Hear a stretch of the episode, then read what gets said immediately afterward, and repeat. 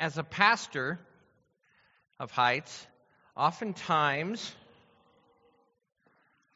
we will, we will come up here, or Jeremy too, or whoever comes up and reach. Sometimes we um, instruct from, from the Bible. Sometimes we correct from the Bible. Sometimes we just use the Bible however it's going to happen. Today, my goal is to inspire you. Okay? So, if that doesn't happen, I'm sorry, but I've done the best I can. All right? So, we're gonna, I'm going to try to inspire you today. And I'm going to try to inspire you first with a joke. Okay? A priest, a rabbit, and a minister walk into a bar, and the rabbit says, I may be a typo. I may be a typo. Okay, I'll, let me try something else. All right.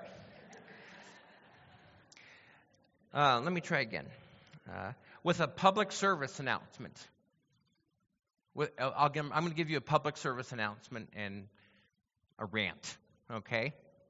And okay, so if you've never been here before and you're going, what is this church all about? Stay with me. Okay? So, there is an instrument in your vehicle that is not for you. Okay? Is it the radio? No, that's for you. You can have the music the way you want and help you. Um, is it um, the, the headlights? No. The headlights are there so you can see in the dark when you're driving along the road. You know? Maybe it's the air conditioner or the heater. No, that's for you too.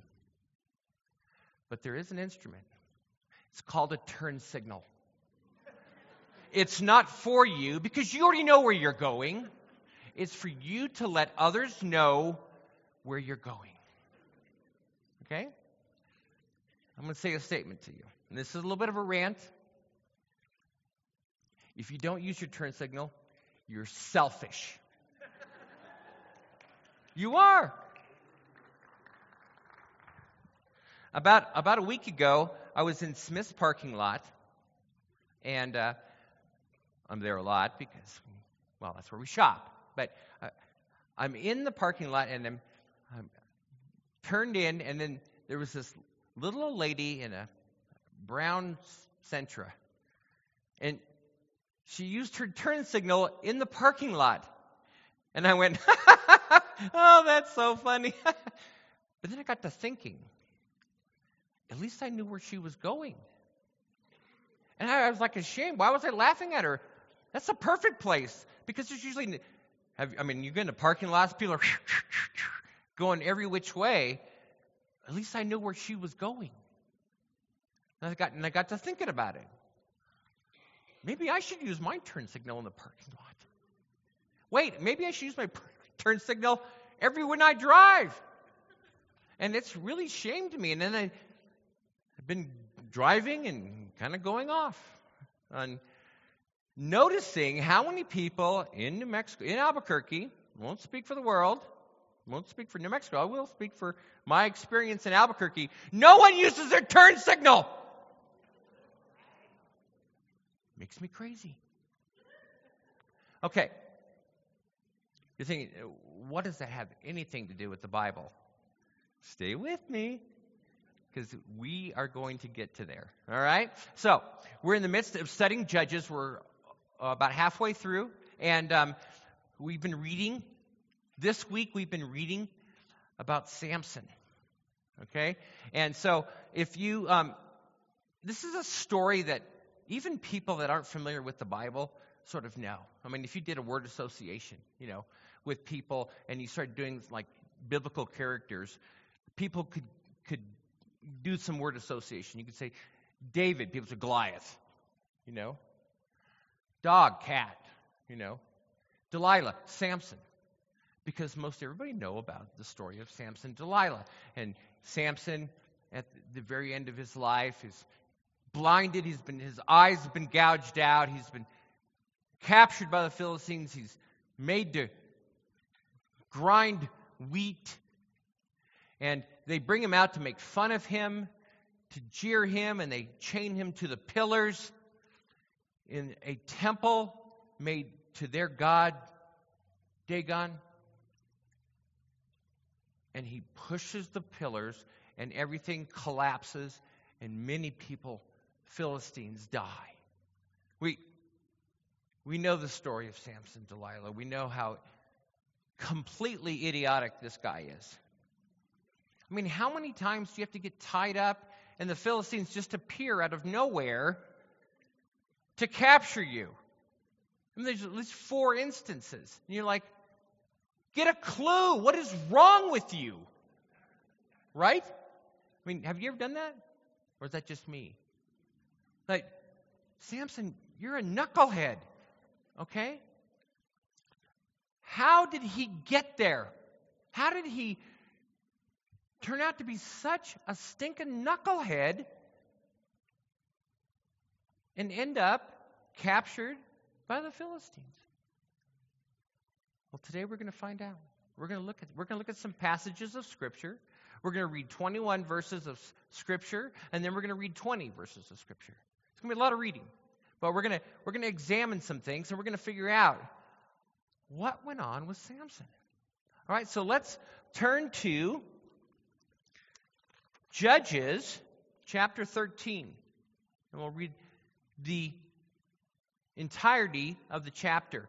And this is the introduction to Samson. Okay? We don't hear about Samson so much in this chapter, but we hear about his parents. Okay? A man by the name of Manoah. So here we go. Again, the Israelites did evil in the eyes of the Lord, so the Lord delivered them into the hands of the Philistines for 40 years.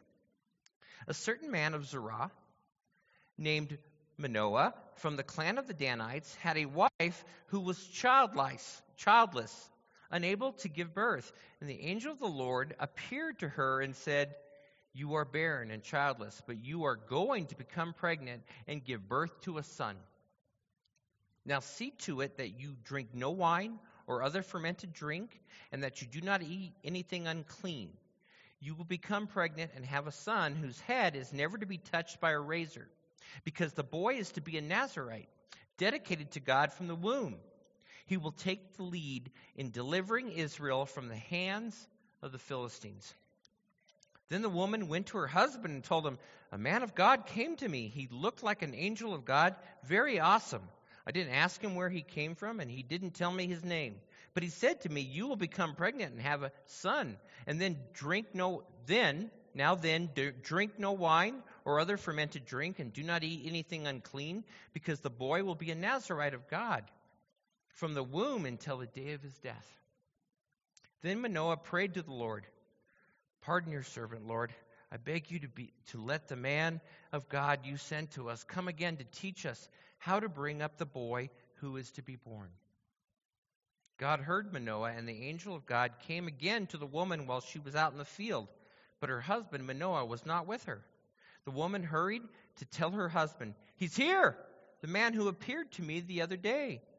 Manoah got up and followed his wife. And when he came to the man, he said, Are you the man who talked to my wife? I am, he said. So Manoah asked him, When your words are fulfilled, what is it to be the rule that governs the boy's life and work? And the angel of the Lord answered him, Your wife must do all that I have told her. She must not eat anything that comes from the grapevine, nor drink any wine or other fermented drink, nor eat anything unclean. She must do everything I have commanded her.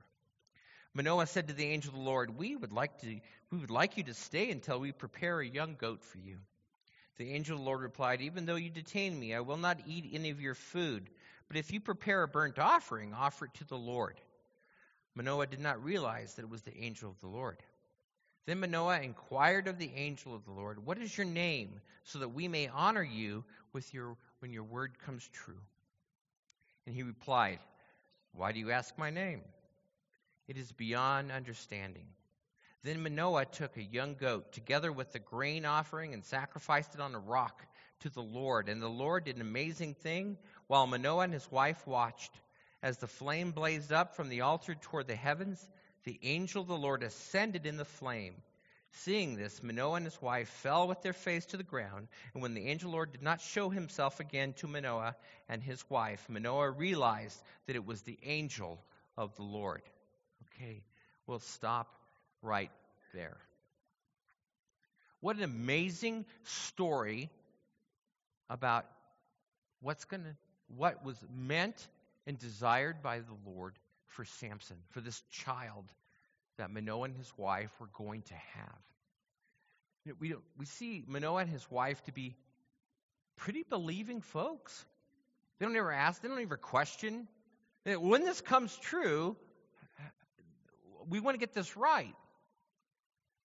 They, they had faith about that this barrenness that was going on within their marriage was going to end because this Manoah's wife says this is a man of God and describes him, oh, he's like an angel. He's awesome. So we see that Manoah and his wife were serious about being in tune with who God was. And and it appears that during the time of Manoah's wife's pregnancy, they did all the things that the angel of the Lord did. Now, Manoah and his wife are childless. We have other places in the Bible, we have other women who were unable to conceive. And so they are Sarah, who ended up having Isaac, is starting the line, Abraham's line, all the way down to the people of Israel. Rachel. Rachel was barren for a long period of time. And then Joseph, right, came out and Benjamin. But it was later. And then there's the writer, we believe, that wrote Judges was Samuel. Samuel's story is very similar to Samson. Hannah, his mom, was barren for a long time. And the husband Elkanah was like, "Hey, you know, the other the other the other wife, he had two wives. Penuel was like, "What now? I'm having kids." And she was broken hearted about it. She goes to the temple and she she um, temple of tabernacle. She goes with Eli, sees her, and she's just wailing. He's like, Man, quit drinking. Praise the Lord. She's like, I'm not drinking. There's no wine around me. I am just broken-hearted. And I'm praying for a, a child, for a son. And it happens. And that's how Samuel becomes associated with Eli, is because when the child Samuel is born, Hannah gives him to God. Says, He'll work with you in the service of the Lord. He doesn't go back home with Hannah. Hannah leaves him in the service of God. And then in the New Testament, we have Elizabeth, right? Elizabeth is, she's barren. angel comes to Zechariah and says, Your wife's going to have a son. And he's not all that believing. Well, give me a sign that this will happen. Because, oh, you won't talk. But there's an announcement with John that he is going to pave the way for the Messiah to come. Now, we could say that even Mary was barren, but she was a virgin, so he really wasn't expected to have kids at the time. She hadn't been with a man yet. But the, but the angel comes and ta- talks to her and says, You're going to have a son, and guess what? He's going to be the Messiah. And she says, Let it be. My paraphrase, but that's what she says. So there are lots of times we have barren women in the Bible, and oftentimes it leads to some amazing men of God that have happened. And this could have been Samson's story, but it's not. Just take, take a minute and talk about the angel of the Lord that shows up. Some people have said this may have been pre incarnate Jesus showing up. And some of these, a lot of people say, oh, that's, that was Jesus before he came down and became. Okay, I don't really buy a lot of them because there's just not enough evidence. But this one, I don't know. Let me just tell you why I'm thinking that. First one, when Manoah goes to the man of God and says, Are you the guy that talked to my wife? One of the first two words this angel of the Lord says, I am. Wait, I I am? Like like Yahweh I am? He says I am. I love that. This this might be God. And the pre-incarnate would be Jesus, right? Okay. Then as Manoah is continually talking to him, he says, Well, what, what's your name? And just like any good rabbi, not rabbit, rabbi, he answers a question with a question. Well, why do you ask my name? You know what? There was a. They went to a rabbi. Said, "You know, you rabbis, you always ask a question with a question." He said, "Do we?" you guys are a tough crowd. Okay. Anyway, so um, he, he answers a question with a question. Very interesting. And then he says, from what we read, he says, it's utterly amazing, right? In other translations, it says, it's wonderful. Okay? Let's turn to Isaiah chapter 9, verse 6. This is Isaiah talking about the Messiah, talking about the child that was to come. He says, For unto us a child is born, for unto us a son is given.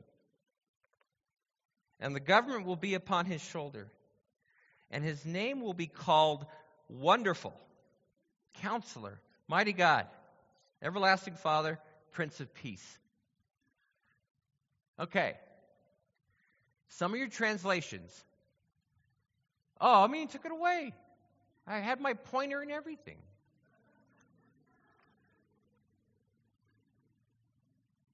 See this little. In the New King James Version, they have a comma here. In other, in other um, translations, it just says wonderful counselor. They don't have the comma here. His name will be called Wonderful Counselor. I like this translation because there's a comma here. Okay, just so you know, the canon of Scripture, right? The underlined words, the um, pronunciation, I mean, the punctuation, the little um, names of the paragraphs, those are not Scripture. Those help you, but they're not divine. That comma is not divine, but I like the way it's there. And his name shall be called Wonderful. So the angel of the Lord says, Why do you want to know my name? Because it's wonderful. Hmm. Interesting. All right. So, this is the designation of Manoah and his wife they're Danites, they're from the tribe of Dan, and they've been given this glorious message by the man of God. This child is going to do amazing things, and they want him to be a Nazarite. Now, Nazarite is in the law about devotion. When you want to be completely devoted to God, if you make a, an oath, then you are to let your hair grow. Not to have touch any fermented drink, not even fermented drink. No grapes, no raisins, nothing. You're not supposed to touch anything unclean. You're supposed to stay away, even if your parents were to die, touching a dead body or a carcass of any kind of animal. You're supposed to be set apart for God. And this is, the angel Lord says, this Nazarite is going to happen even while your child is in the womb. Okay? This is from, from the time of conception to the time of your death, he's, he's to be a Nazarite the whole time. Because he is going to be set apart for God. Man, what a start for a great life, right? now let's go to Judges chapter 14. Now it goes right to Samson being a young man. starting in verse 14, starting in verse 1. Now Samson went down to Timnah and saw a woman in Timnah of the daughters of the Philistines. So he went up and told his father and mother, saying, I have seen a woman in Timnah of the daughters of the Philistines. Now therefore get her for me as a wife. Then his father and mother said to him, um, Is there no woman among the daughters of your brethren or among all my people that you must go and get a wife from the uncircumcised Philistines? And Samson said to his father, Get her for me, for she pleases me well. But his father and mother did not know that it was of the Lord, that he was seeking an occasion to move against the Philistines, for at that time the Philistines had dominion over Israel. So Samson went down to Timnah with his father and mother and came to the vineyards of Timnah. Now, to his surprise, a young lion came roaring against him, and the Spirit of the Lord came mightily upon him, and he tore the lion apart as one who would have torn apart a young goat, though he had nothing in his hand. But he did not tell his father or his mother what he had done. Then he went down and talked with the woman, and she pleased Samson well. After some time, when he returned to get her, he turned aside to see the carcass of the lion, and behold, a swarm of bees and honey were in the carcass of the lion. He took some of it in his hands and went along eating. When he came to his father and mother, he gave some of them, he gave some to them, and they also ate. But he did not tell them that he had taken the honey out of the carcass of the lion. So his father went down to the woman, and Samson gave a feast there. For the young women, for the young men used to do so. And it happened when they saw him that they brought thirty companions to be with him. Then Samson said to them, Let me pose a riddle to you. If you can correctly solve and explain it to me within the seven days of the feast, then I will give you thirty linen garments and thirty changes of clothing. But if you cannot explain it to me, then you shall give me thirty linen cl- garments and thirty changes of clothing. And they said to him, Pose your riddle, that we may hear it. And so he said to them, Out of the eater came something to eat, and out of the strong came something sweet. Now, for three days they could not explain the riddle, but it came to pass on the seventh day that they said to Samson's wife, Entice your husband that he may explain the riddle to us, or else we will burn you and your father's house with fire. Have you invited us in order to take what is ours? Is that not so? Then Samson's wife wept on him and said, You only hate me. You do not love me. You have posed a riddle to the sons of my people, but you have not explained it to me. And he said to her, Look, I have not explained it to my father or my mother. So should I explain it to you? Now she had wept on him the seven days while their feast lasted, and it happened on the seventh day that he told her because she pressed him so much. And then she explained the riddle to the sons of her people. So the men of the city said to him on the seventh day before the sun went down, What is sweeter than honey, and what is stronger than a lion? And he said to them, If you have not plowed my heifer, you would not have solved my riddle. Then the Spirit of the Lord came upon him mightily, and he went down to Ashkelon and killed thirty of their men, took their apparel, and gave the changes of clothing to those who had explained the riddle. So his anger was aroused, and he went back to his father's house. And Samson's wife was given to his companion, who had been his best man. So, what had seemed like a glorious beginning for this young man from the time of his birth, Samson shows that things went terribly wrong. I mean, we know at the end of his life what's happened. But how did he get there? Well, this chapter kind of gives us some indication that there, that there could have been some things going wrong in Samson's life. First of all, from our reading, Samson's in a vineyard.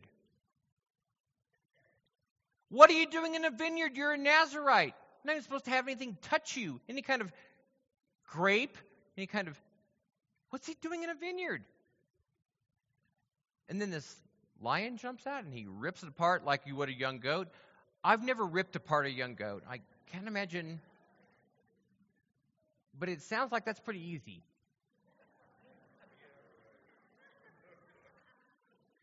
But he does this to a lion with his bare hands.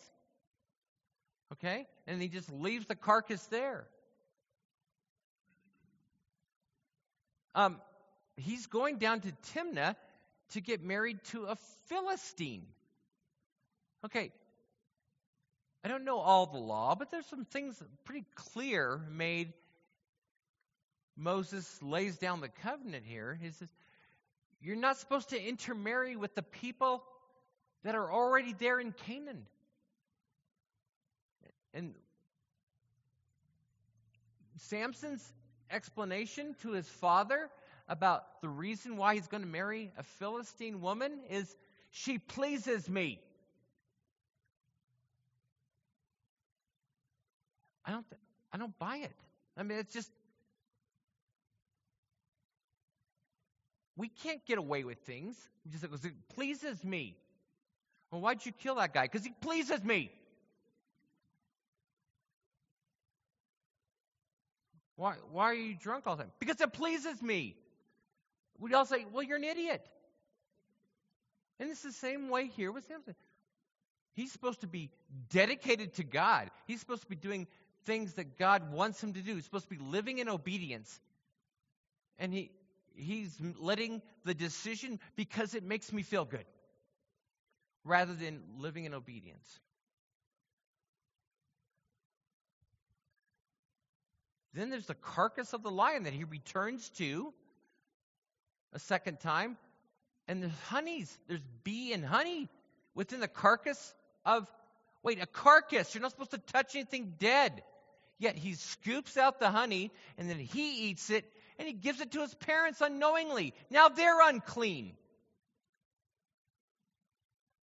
They're, he's, he's doing things that he just wants to do. Of flying by the seat of his pants rather than being concerned about doing what God has asked him to do. Okay? Then there's this passage where it says he wants to get married to a Philistine woman, but that was of God. I think the translation gets lost here because I don't think God would ever ask us to be in disobedience in order for his will to be achieved. I think despite Samson's disobedience, God was still going to use the situation for him to achieve his results. Listen, and that's very, very true in our life. Listen, you have something to do that's God's will. But if you refuse to do it, God's will will still be achieved. Okay? That's just a, a, pre, a preface there for my inspirational talk to you. Okay? And then there's this foolish riddle that Samson starts to get 30 clothes. He ends up owing 30 clothes. So he goes to all the way to another city, Ashkelon, which was a part of the Philistines, one of the five cities, and he kills 30 Philistines to get their garments to take to so that his, he could pay up his debt, as the case may be. And I know the Philistines are the enemy, but these are 30 innocent Philistines who had nothing to do with it, but he goes and kills them. Can you imagine what? Did he make them take off their clothes before he killed them? Or were there blood stain on the clothes? Here's the clothes I promised you. Uh, thanks. I mean, it doesn't go into detail here, but he is choosing to murder 30 Philistines because of a foolish riddle that he just he had the power to do it, so he did it. He's heading in the wrong direction.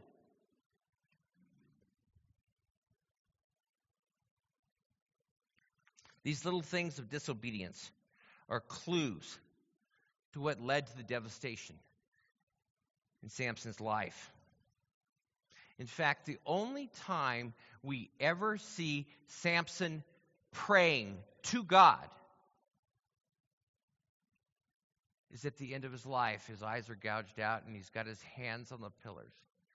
Prays for strength to be able to bring the temple down. That's the only time we see Samson praying to God. This is, this is a, a baby that before birth, God said, You've got a destiny, and we're going to prepare it so that you can do mighty things for God. And instead, Samson just did what he wanted to do. He just did what, you know, God's will, forget it. I want to do what I want to do. I want to do what pleases me. I, oh. And we see him blinded by these sins. We see him seeking out a harlot in one of the Philistine cities. We see him noticing Delilah and, and chasing her and just being clueless about what's going on.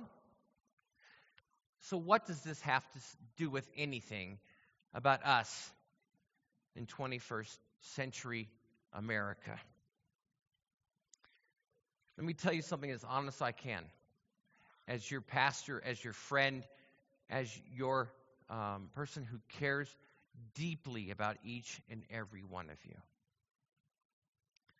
I believe beyond a shadow of a doubt that each one of you have a destiny like Samson. That you have something that God has for you to do. That He has designed perfectly for you to do. For His glory. For, for His desire that all men will be saved. He ha- each of you, no one is exempt. If you are a follower of Jesus Christ, you have a destiny. Now, are these just my words? No. This is why I know this. Let's turn to Ephesians chapter 4, 11 through 13. This is Paul speaking. And he said, And he himself gave some to be apostles, some prophets, some evangelists, some pastors and teachers, for the equipping of the saints for the work of ministry, for the edifying of the body of Christ, till we all come to the unity of the faith and of the knowledge of the Son of God, to a perfect man, to the measure of the stature of the fullness of Christ. Who's Paul talking about? The job that Jeremy and I and Jeremy and I have as a pastor and teacher is to co- equip you because you are the saints. Each and every one. If you call Jesus your Lord, you have become a saint. And you have a work of ministry, work of service, not for you, not a selfish desire, but you have the power of the Holy Spirit in yourself. And it's not for you, it's for you to bring glory to God. It's for you. I mean, okay, as a follower of Jesus Christ, you have something in you. It's not for you. I mean, it's for you, but it's for others too. You know what it is? It's called the gospel.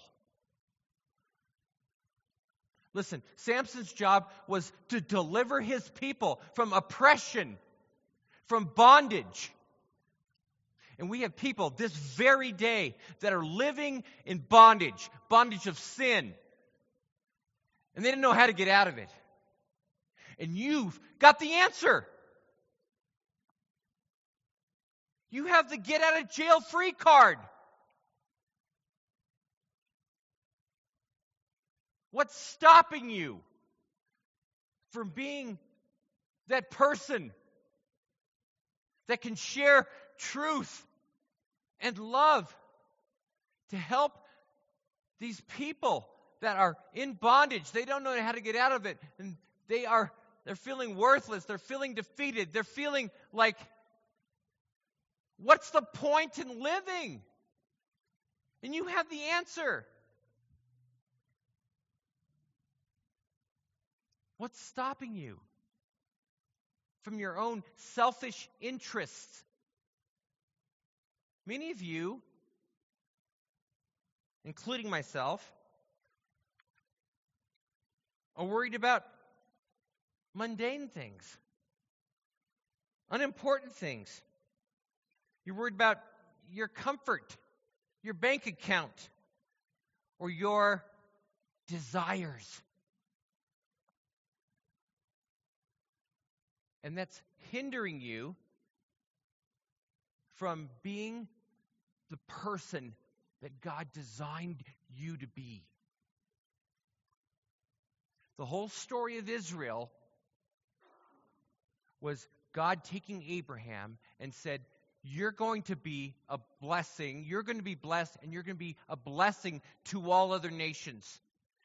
Their job was to tell everybody about the Yahweh, about the God of heaven and earth. And instead, they got wrapped up in, in themselves. Well, I'm not going to talk to anybody. I'm not going to tell anybody about this. It's all about their tribes and their people. They weren't reaching out. What kind of what sin is hindering you? The habitual sins that are tripping you up and you're messing around with that when you've got a destiny to fill up heaven with people of this world who don't know Jesus. So, what does that look like? Use your turn signal. I'm serious. You're thinking, oh, okay. Listen, when you use your turn signal and you're not thinking about yourself, you're thinking about other people. You're obeying the law is one of those things. But you're looking, you have your eyes out for others. Listen, I love you guys. I really do. But there are some of you, when, when I meet you, you look like you want to beat somebody up. Listen, sometimes I do that way. Okay?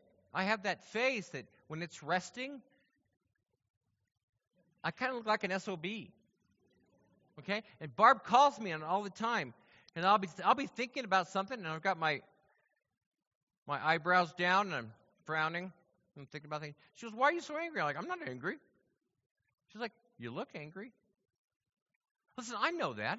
And so I've had to practice being approachable. Okay? Have my eyebrows apart, have a smile on my face, look at other people rather than looking down. I can't tell you how many people, young people, when people come up to talk to you, don't look at the floor for crying out loud. Look people in the eye. Do you know why? I'm not saying, well, that's a bad thing, because it is a bad thing, but you need to be approachable. People need to see you. Listen, if you have a hard time getting along with people, you need to work on it. Eh, the, the excuse of, well, that's just the way I am. No. You, that is not just the way you are. God calls us to be better. God calls us to be different, to be set apart. And if that means you have to read Dale Carnegie's How to Win Friends and Influence People, do it! What's, this, what, what's it going to take for you in your personality, your that you can start being approachable, that you can start being winsome, so that people say, I want what he has. You walk around with a scowl on your face. Yeah, I'm so happy to be with Jesus. Uh, okay. We need, I'm serious. We need to be working on this. I asked Barbara, well, how do I start being better? Because I'm called to be approachable. I'm called to be accessible. I'm called to be a light to this dark world. And that might be just as simple as looking up and smiling and being positive, being encouraging. You know, when things are we're around the water cooler and everybody's like, oh, stinking Astros, they cheat all the time. You want, to, you don't want to pile on too. Oh, yeah, I can't believe that. They should bean those guys. No, you need to be positive. You need to be saying, oh, well, it's another season, new year. Hey, maybe they'll do good this year. I, I say that in jest, but there are things, people, instead of being the guy that piles on to, you need to be someone that thinks, I am a representative of Jesus Christ. I need to be better than that. I need to be different. Diane, can you bring the, the praise team up and bring a rock song with that song? Did, did, did you see, did you hear the song? By the way, the praise team rocked it today. They were awesome. I mean, it seems like each week the praise team just keeps upping it a notch, upping it a notch. I, oh, it's like, did you hear the, the words? Did you, did you hear the words? It's talking about, I don't want to abuse your, bra- your grace, God. That's exactly what Samson was doing. I don't want to be Samson. I don't. I don't want to be a knucklehead. I want to be a guy who follows the Lord, and because I'm following the Lord, other people follow me into eternity. Does that sound inspiring to you? Hello? Okay.